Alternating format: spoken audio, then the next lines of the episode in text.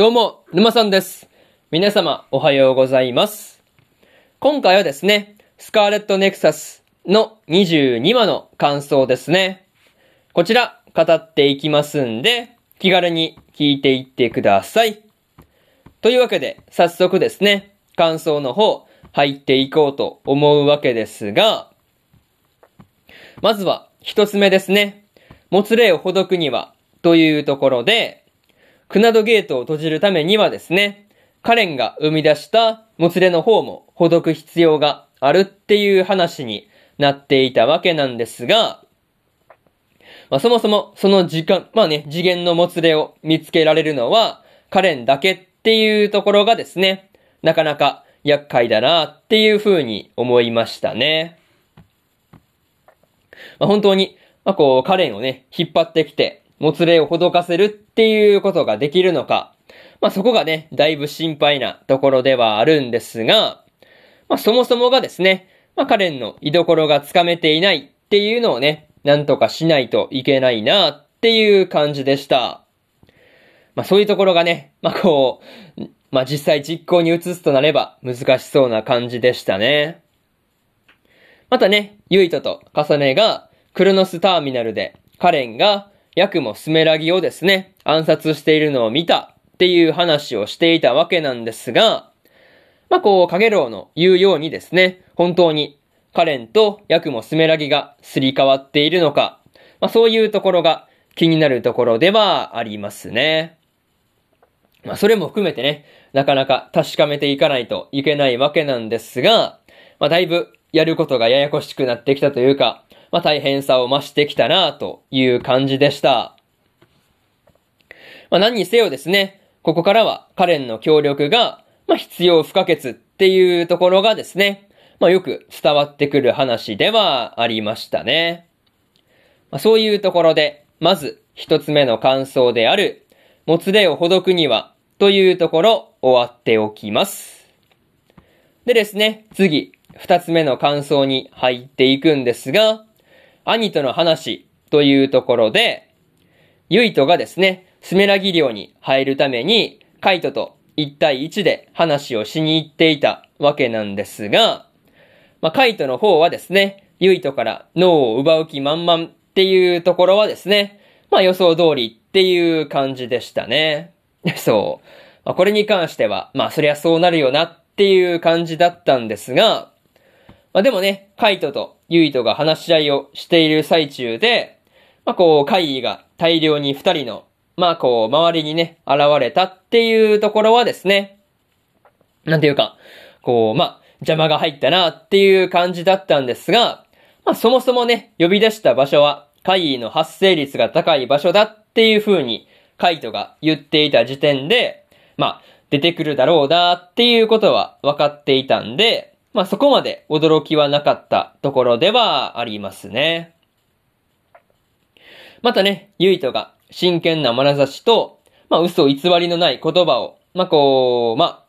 まあ見て聞いてですね、まあこう、カイトもですね、ユイトを拳銃で撃つっていうことができなかったりしたわけなんですが、まあそういうところはね、ほっとしたところではありましたね。そう。まあね、あんなこう、ユイトの、まあ、眼差しを見ればね、さすがにカイトもひるむかっていう感じでしたね。まあね、なんかそういうところで、まあ最終的にね、こう、カイトはユイトを撃つことができなかったっていうところからもですね、カイトもなんだかんだ言いつつも、ユイトの兄なんだなっていうことをね、感じさせられたシーンではありましたね。まあそういうところで、二つ目の感想である、兄との話というところ終わっておきます。でですね、次、三つ目の感想に入っていくんですが、やり方を見せろというところで、カイトがですね、ユイトにスメラギ寮への鍵を渡した後、まあ、ユイトだけでも逃がそうと、カイに拳銃だけでね、向かっていったわけなんですが、まあ、吹雪が助けに入ってくれたことで、まあ、カイトが死ぬっっていうようなことにはならなくて済んだんで、まあ、本当安心したところではありますね。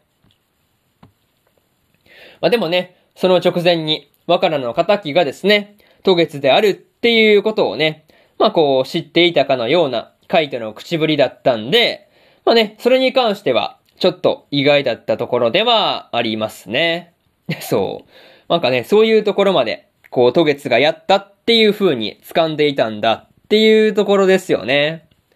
まあね、そういうところで、まあ、カイトのちょっと意外なところも見れたなっていう話で、まあ、にしてもね、こう、吹雪の取りなしで、まあ、セイランとスオートでですね、こう、停戦協定が結ばれているっていうところもね、結構びっくりしたんですが、まあ、こう、それによってですね、重ねたちの方も、ユイトの元に駆けつけられたっていうところであれば、まあ、本当にラッキーだったなといったところではありましたね。なんていうか、ここに来てね、吹雪もこう、まあ、なんていうかね、交渉というか、まあそういうところで活躍してきてるなっていう感じではありましたね。またね、こう、ユイトたちの方の、まあ反逆者認定ってやつですね。そう。まあこれも、一時的にはですね、なかったことになっていたりするっていうところもですね、なかなか大きいなと思ったところではありますね。まあそういうところで、三つ目の感想である、やり方を見せろというところ終わっておきます。でですね、最後にというパートに入っていくんですが、今回はですね、ユイトとカイトの、まあ、兄弟らしい一面ですよね。まあ、そういうところを見ることができたわけなんですが、まあ、カイトにもですね、なんだかんだ言いつつも兄弟の情があったっていうところにはね、ほっとしたところではありますね。また、吹雪もですね、連隊長として海抜軍を率いてね、いろいろと、こう、裏で、こう、ま、動いてくれていたっていうところもですね、安心したところではありますね。それと、カレンもですね、レッドストリングスの赤い糸に絡まって、まあ、時間跳躍に失敗したりしていたわけなんですが、まあ、それがどういう意味を持つのかっていうところも気になるところではありますね。まあ、とりあえず次回で向かうことになるスメラギ漁ではですね、一体何が待ち受けているのか、今から楽しみなところですというところで、今回のスカーレットネクサスの22話の感想ですね。こちら終わっておきます。でですね、今までにも1話から21話の感想はですね、それぞれ過去の放送で語ってますんで、よかったら過去の放送も合わせて聞いてみてくださいという話と、今日は他にも3本更新しておりまして、コミさんはコミショウですの第8話の感想と、真の仲間の第8話の感想。そしてですね、白い砂のアクアトープの21話の感想ですね。この3本更新してますんで、よかったらこっちの3本もですね、合わせて聞いてみてくださいという話と、明日はですね、最果てのパラディンの第7話の感想と、セレクションプロジェクトの8話の感想、そしてですね、異世界食堂2期の8話の感想ですね。この3本、 one、two、three と更新しますんで、よかったら明日もですね、ラジオの方、聞きに来てください。というわけで、本日4本目のラジオの方、終わっておきます。以上、沼さんでした。それじゃあまたね。バイバイ。